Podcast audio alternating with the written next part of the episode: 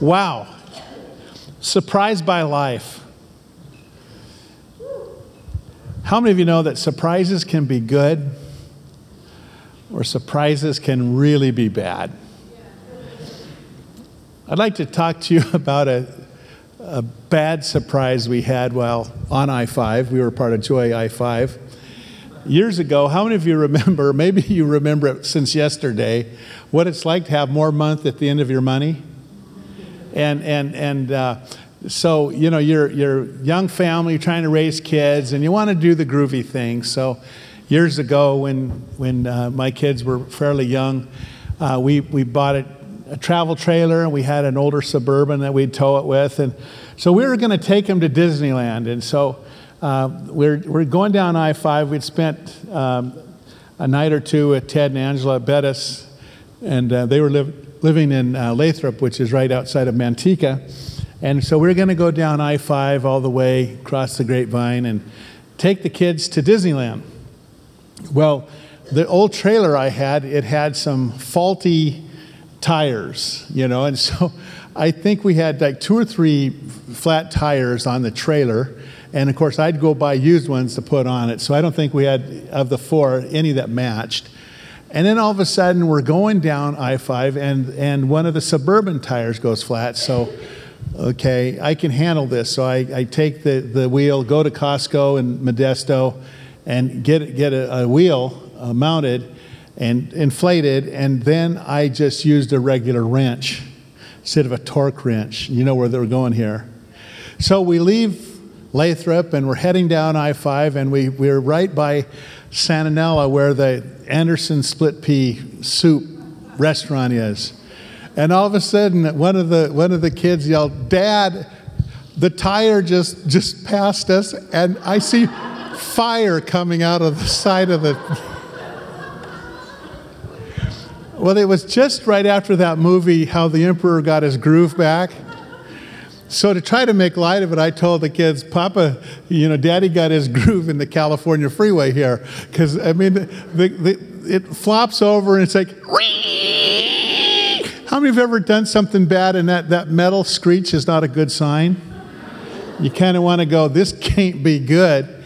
And so, so we screeched and we found out we had, that the, that the uh, tire, because it wasn't tight enough, it sheared the bolt and uh, so that was going to take more repair than we thought. So we get, get it towed uh, to um, a repair place in uh, Modesto. And then we spent a week of vacation at Ted and Angela's house. I'm telling you, ice water and movies, you just can't beat them, you know. And we took the kids to Disneyland the next year. So we had a surprise. But think about this individual that we've all read about in the Bible. He had a plan.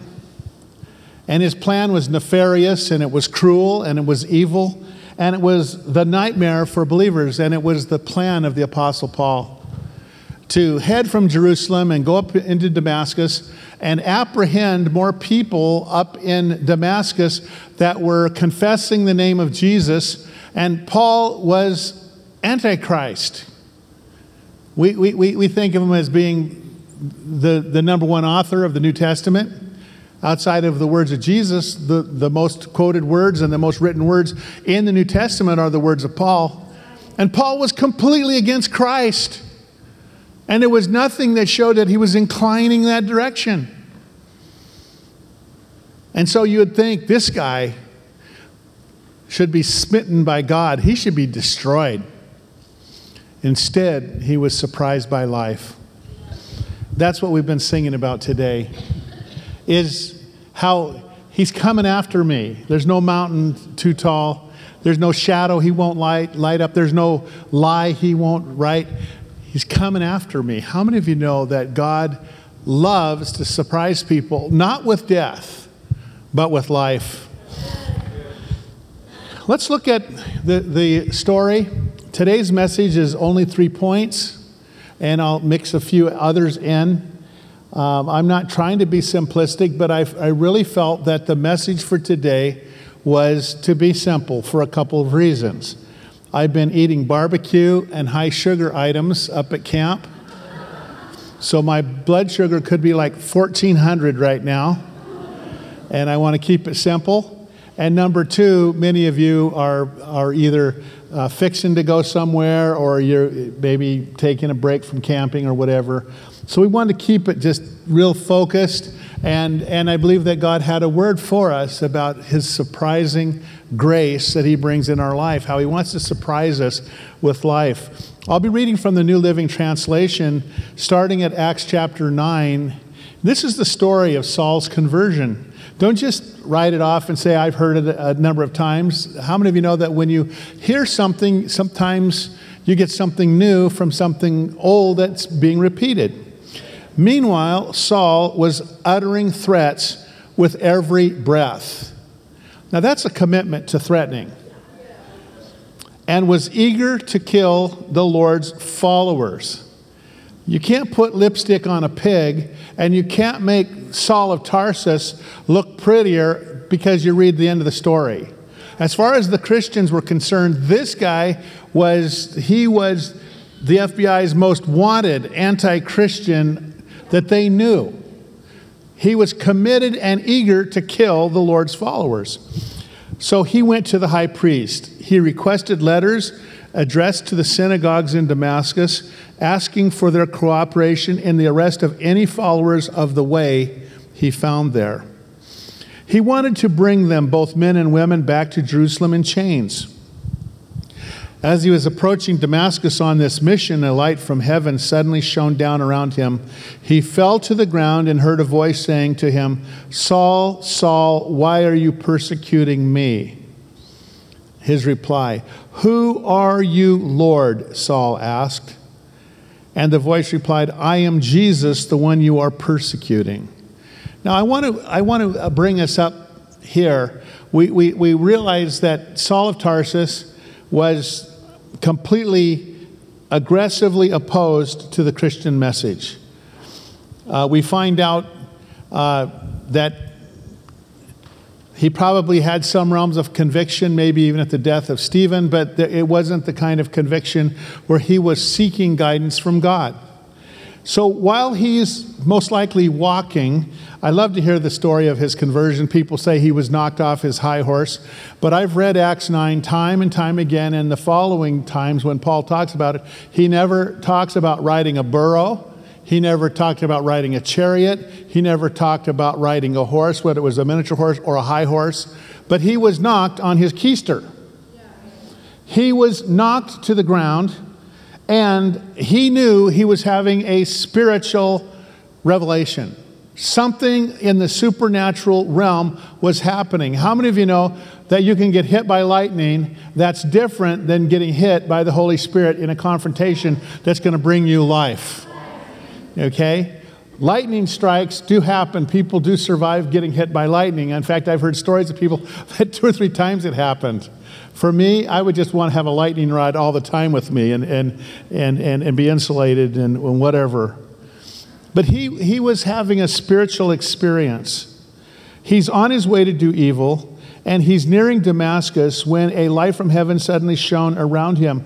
Now, the Bible doesn't say that the other people saw the light, at least not in this portion. This light shines from heaven, and he fell to the ground and heard a voice saying to him, Saul, Saul, why are you persecuting me? Who are you, Lord? The, the, the word here in Greek is kurios, which for a Jewish, an Orthodox Jewish believer, they would call none but Jehovah Lord. None, none is supreme master. In that moment of, of, of the light from heaven, him falling to the ground, his eyes were closed at this point, and he hears a voice, and the voice is saying, so why are you persecuting me? And he said, Who are you, Lord? He realized that whatever feeling he'd had with a religious fervor by which he was persecuting Christians, that wasn't the groovy feeling he was feeling now. How many of you know when you have an encounter with the living God, when the Holy Spirit penetrates your zone, and when the Holy Spirit penetrates your consciousness, there's something about it that, that, that I love hearing stories about people that got blasted into the kingdom of God.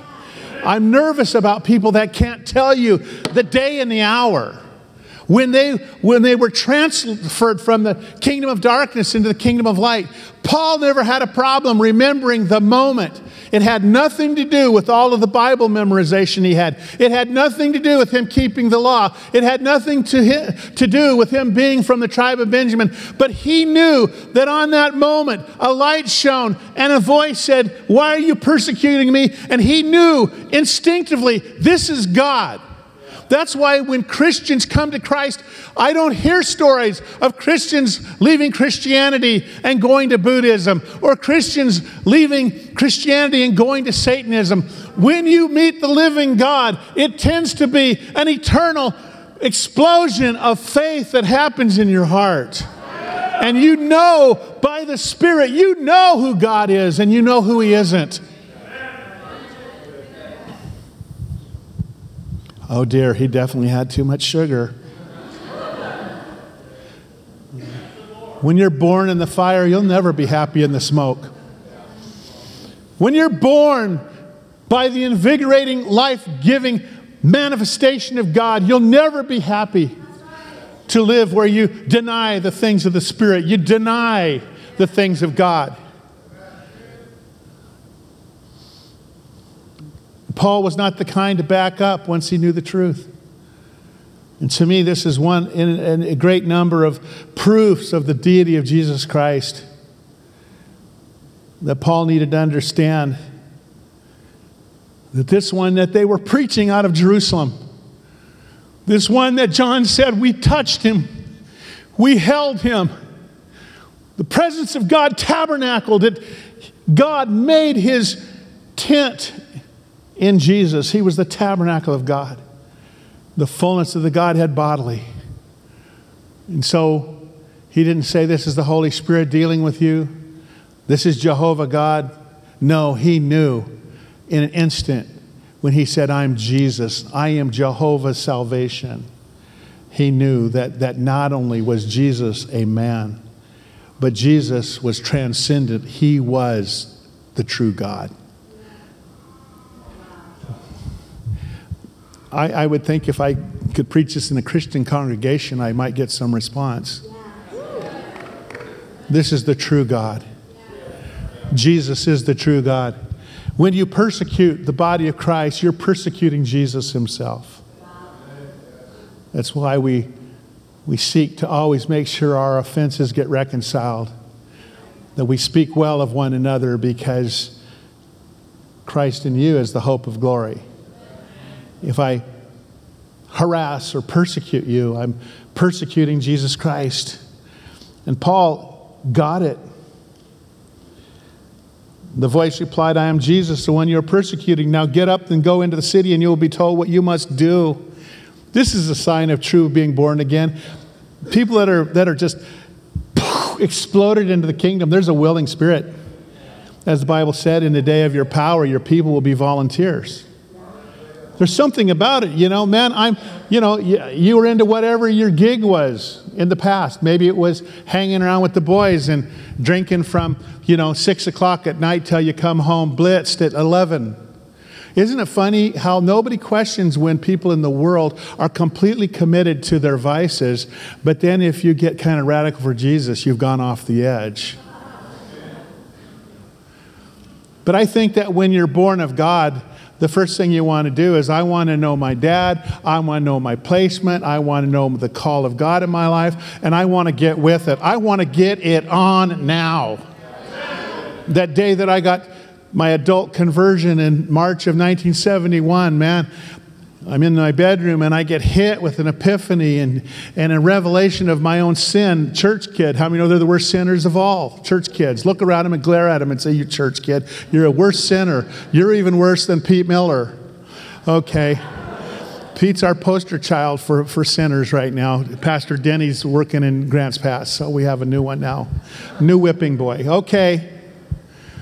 But for me, it's when I saw him it was like I come out to my mom because I was alone in my bedroom. I come out, man, and I just hugged her and asked what was for dinner, and I come out with my eyes like wide open, like, whoa, what's wrong with you? It's Jesus. I've heard so many stories of people that got t- get touched by God and immediately. One of our former elders, Pastor Al Lawrence, one day he was preaching, you know, constitutional law and, you know, and he created his own license plates and he was kind of a patriot rebel kind of guy and, and people would drive up to his camera shop he had a drive through camera repair, and he was preaching all this constitutional stuff. And he, one night, was trying to read the Bible late at night to prove that Jesus was not God, and he got a revelation of it and got born again. The next day, the people thought he'd lost his mind because it's like, Do you know Jesus? Immediately, immediately, immediately, immediate. When God does things, they're immediate. The consequences keep building, but there's something about the immediacy when the presence of God really does something. And so, it says here, you're to go into the city and you're going to be told what you must do. Do. Believing always promotes some kind of action. Well, I believed in Jesus. Well, did you change? No. No, that, no, that's not what biblical belief is. Biblical belief is what I begin to receive motivates my action. The way I think, the way I act, the way I speak, etc. The men with Saul stood speechless, for they heard the sound of someone's voice but saw no one. Paul picked himself up off the ground, but when he opened his eyes, he was blind. So it must have been like, whoa, he has a blinding light. He's knocked onto his keister. He's blinded. He hears the voice. His companions heard the voice, but they didn't see anyone. Now they must have been freaked out. And he's blind when he opens his eyes. So his companions led him by the hand to Damascus. He remained there blind for three days and did not eat or drink. This is called a radical fast. When a nation was right set to be destroyed, like in, in Nineveh, the king of Nineveh said, Three days, no one drinks any water, no one eats any food, and neither do the animals. You could imagine in Nineveh like this the, the cattle, they'd sound like Don Tursif on a Sunday, and, uh, you know, making the Sasquatch noise. And, and that was the kind of a fast that, that, that Saul was on. I think he was so God shocked, he probably didn't think about not eating. He probably was sitting around wishing someone to bring him a Perrier. He just was, ah, Ah, blinded. Now, there was a believer in Damascus named Ananias. The Lord spoke to him in a vision, calling, Ananias. Yes, Lord, he replied. The Lord said, Go over to Straight Street to the house of Judas. When you get there, ask for a man from Tarsus named Saul. He is praying to me right now. One of the signs of righteousness is, is heartfelt prayer. When God wanted to identify for Ananias to start helping him on the process of, of processing this man's conversion, he said he's praying right now. I've shown him a vision of a man named Ananias coming in and laying hands on him so he can see again. But Lord, exclaimed Ananias, I've heard many people talk about the terrible things this man has done to the believers in Jerusalem. It wasn't bad that he said, Hey, I'm going to have you go play for, pray for a guy named Saul. They were all over Israel. but the, you know, the surname attached of Tarsus. Now, Saul of Tarsus, we all know about him. He's a bad man. I rebuke you, Satan. And he is authorized by the leading priest to arrest everyone who calls upon your name. But the Lord said, Go, for Saul is my chosen instrument to take my message to the Gentiles and to kings, as well as to the people of Israel, and I will show him how much he must suffer for my name's sake.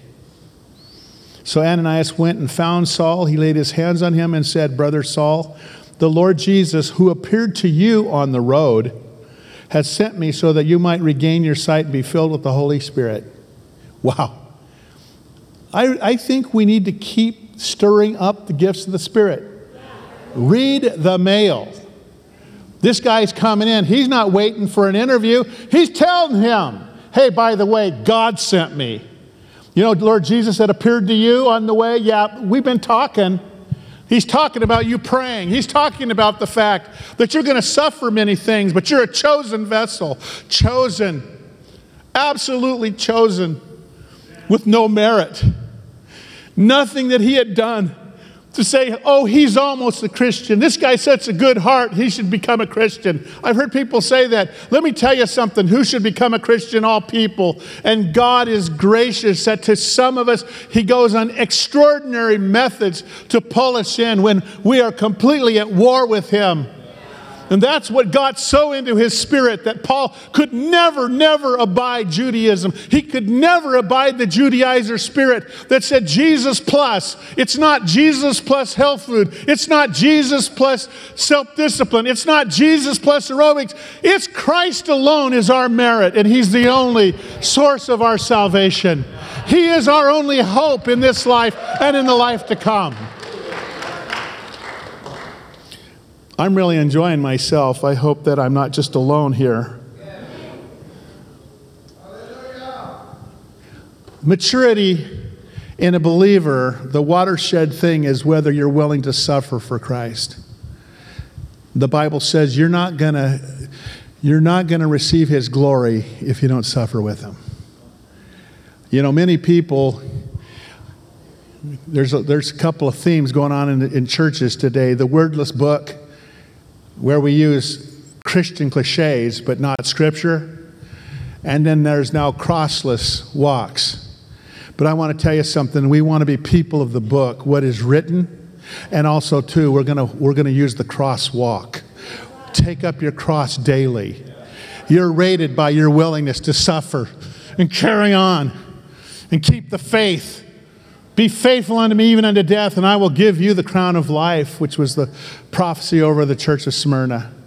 And Paul, talk about a crusty, tough dude. He knew the hatred. He knew that that same spirit that he had moved in was going to come against him. And at his conversion, God said, You are going to suffer many things. And he goes, Worth it. That's why you didn't see him whining. That's why you could see him praising God with homeboys like Silas at midnight with their back having been ripped open raw and he's they're in the dungeon and they're singing praise. Trust me, that kind of a Christianity that doesn't deny healing, it doesn't deny miracles, but also that time when your deliverance doesn't seem to come as you would like it scheduled and you can still worship God. You can have a song in your heart at night. That's a sign of maturity. That's a sign of maturity. That's a sign of maturity. Not he that dies with the most toys wins. Not he that prays in the most gold is the goody. That's false doctrine. The doctrine of Jesus Christ is, His God is going to equip you with everything you need to fulfill the will of God. He'll give you all the money, but He may send you through a path. Yea, though I walk through the valley of the shadow of death, I will fear no evil. I've never seen a, a, a, a, mature Christian that hasn't gone through the valley of the shadow of death. So it's not like, yay, it's like, it's going to happen, Fritz.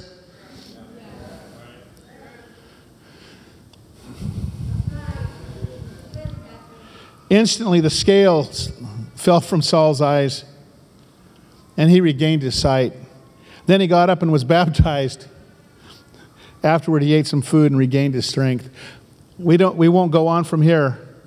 But what we see is that immediately he started preaching in Damascus. They had to get him out of there. My first point was Paul was surprised by life. But when he saw it, he took it.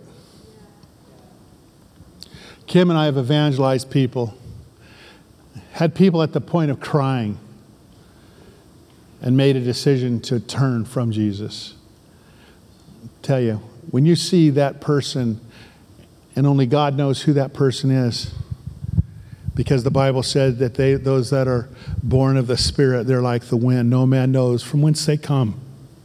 They can be a root out of dry ground, but they buy the treasure and they take it.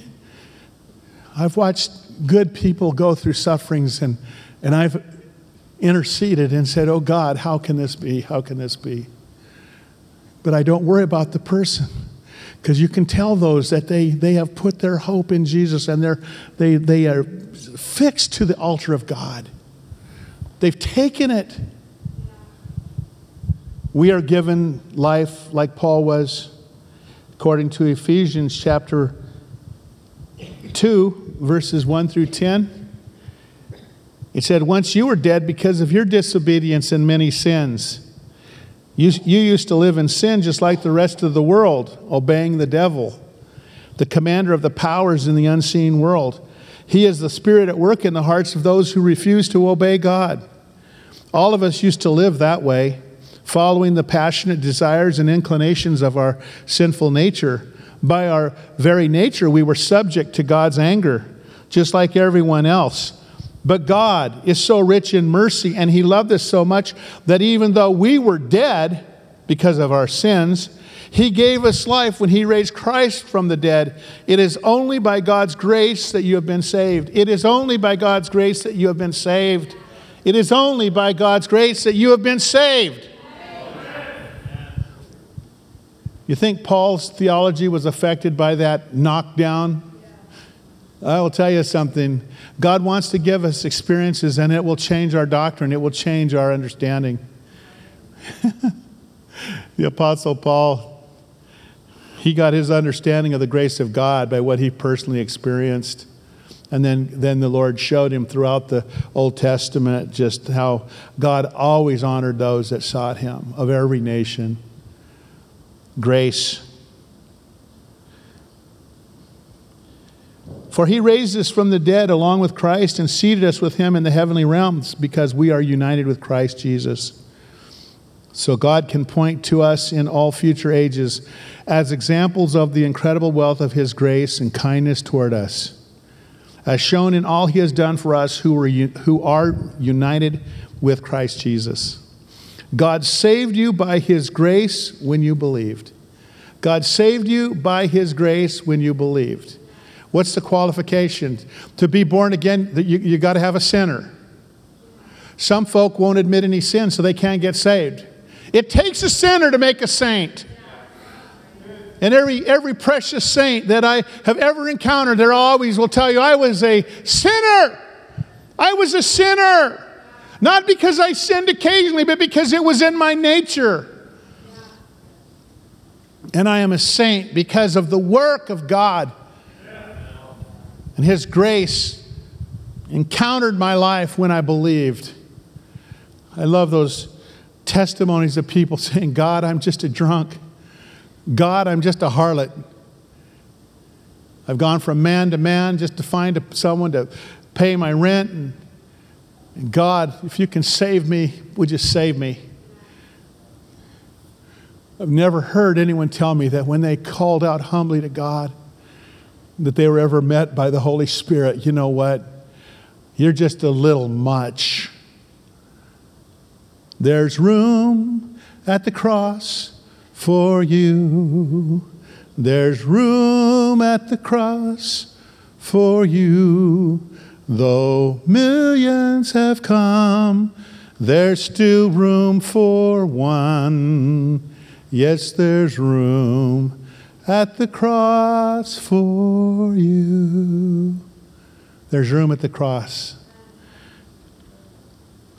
But it doesn't come with, well, I'm cleaning myself up to get ready to be a Christian. That only puts a bondage mentality. No, come to the cleansing stream of the blood of Jesus. That's the epiphany that Paul got. That's what he's teaching here in Ephesians chapter 2, verses 8 through 10. God saved you by His grace when you believed, and you can't take credit for this. It is a gift from God. Salvation is not a reward for the good things we have done, so none of us can boast about it. For we are God's masterpiece. He has created us anew in Christ Jesus so we can do the good things He planned for us long ago. So, point two was just as point one was Paul was surprised by life, but he took it. Point two is you're surprised by life. But point three is, but will you really take it? Will you take it? Every time we say goodbye to a precious saint, we've said goodbye a great number of times this year to people that we loved. And I'll always say this they're no longer at risk. I am. He that endures to the end shall be saved. You can't, there's an old song that we used to sing, or was sung as a special in church years ago, said, I've gone too far to turn around now. I want to tell you something. I'm not super old yet, unless you ask the teenagers. But since walking with Jesus fervently since I was 16,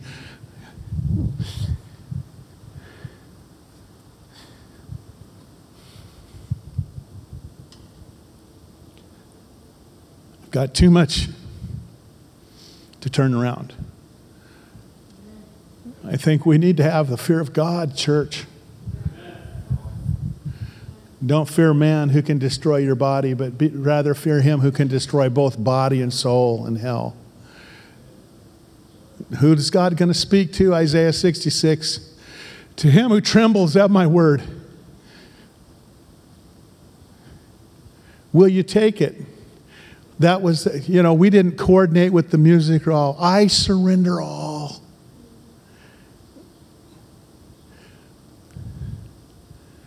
I surrender all. Create in me a clean heart, O God, and renew a right spirit within me. Cast me not away from your presence, and take not thy Holy Spirit from me. There's so many opportunities to fall away that hurt, bitterness, disappointed, remorse, unanswered prayers. I want to tell you something. The Apostle Paul suffered much, but we know him as the great overcomer, Paul. Let's stand together if we could. Hallelujah. Hallelujah. Do you know, I think the Holy Spirit can still speak even on vacation days?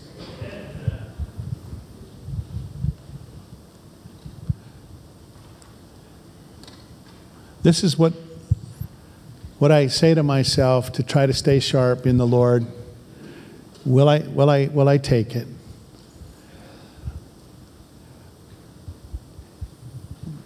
Abraham is called the father of the faithful. If you look at the trials of Abraham, they ratcheted up bigger each step. A lot of people say, well, you know, I believe God and I went through a, a really rough time. I know it's going to get easier now. You read that from another book. That's not from the Bible. The Bible says that God wants to give us grace and strength because the challenge that we overcome today might be small compared to the next one that's down the pike. That's why to really say, Lord, let me walk in grace. Let me fear you. Let me tremble at your word. Let me not get caught up with mammon or flattery or pride. Yeah. But let me serve at the pleasure of the King every day. Amen. Hallelujah. Let's bow our head, close our eyes. when the Apostle Paul had that epiphany, he understood that he wasn't getting any closer to God by being a Benjaminite, by being a Pharisee, by doing all the things that he had done that were even prescribed in the Old Testament law. He didn't feel a bit closer because he was still mired in his sins. A lot of times we feel like we're almost a Christian, that we need a little help from God to get over that holiness hump. But the Bible basically teaches it that we're not even on the globe. It's not a matter of a little boost, it's a matter of you're not even in the right planet. You're in planet dead. And you need to get transplanted into life. Life only comes through the name of Jesus Christ. Amen. It doesn't come through behavior modification. Right now, I believe the Holy Spirit is dealing with people, and He's saying, I want you son. I want you, daughter. I want you to believe in me. And I want you to be able to call on my name. if you're here today and you say, Pastor, as you've been preaching, I realize that I've been trying to do good things, maybe even godly things, but I just need to have that epiphany. I need Jesus just to wash away my sins. I want to receive Jesus today. Would you raise your hand? You're here today and you say, Man, I, I want in. I want to be in the world of life and not in the world of death. This morning we haven't had any hands go up, so I'm going to assume that most of us are believers. If you're not a believer and maybe you're a little embarrassed to raise your hand, you can call on the Lord anywhere. it still works.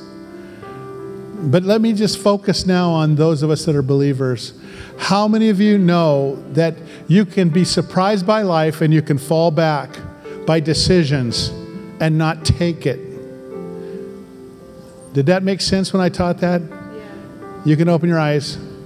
Look at me. We're going to pray with you. Do you realize you can be surprised by life, but you can slide? Yeah. How shall we escape if we neglect so great a salvation? Neglect. Take it for granted. Sometimes we need to just pound our chest and say, Get it, get it, get it. Schmelzer, get it. Get God's love. Stay focused. Remember the day of your conversion. Yeah. It was explosive. It wasn't vague. It was clear. It was clean. How many of you can remember the day you got saved? How awesome it was. But you know, we can we can take the Lord for granted. We can take the Holy Spirit for granted. We can take the Holy Bible for granted. We need our tools. We need to be together. We need to fellowship together. We need to encourage each other in the faith. We need the Holy Spirit. Amen. How many say, I want to take it? Get your take your hand up there, both of them. Let's just even physically, just like you're grabbing something, lambano, reach out and grab it. That's the Greek word for take.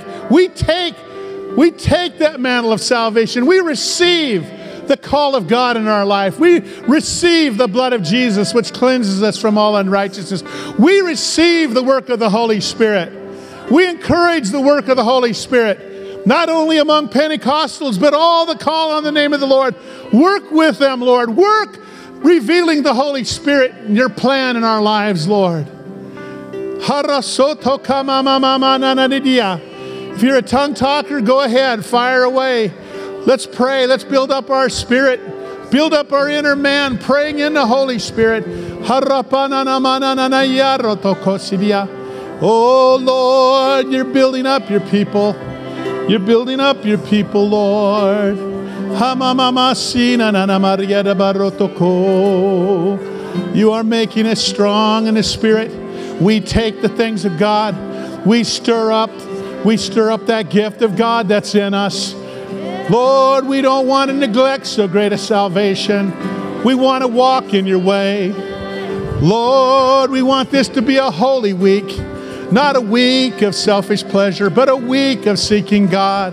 Hallelujah. Hallelujah. July 1st, 2nd, 3rd, 4th. It's Jesus time. It's Jesus time. We sing to you, Lord. We sing to you, Lord. We worship you, God. We worship you, God. Father, I pray a blessing on each, each person here. These are your sheep, Lord, and they're beautiful. And Lord, we thank you that we have the great shepherd who's looking over all of us. And we pray, Lord, ayúdanos ahora, Señor. Necesitamos su gracia y su poder en sus vidas. Ayúdanos, Señor. Help us, Lord. We need you, God in our heart, in our life, in our mind. Help us, Lord. We give you the thanks and the favor and the blessing, dear Father. In Jesus' name, amen.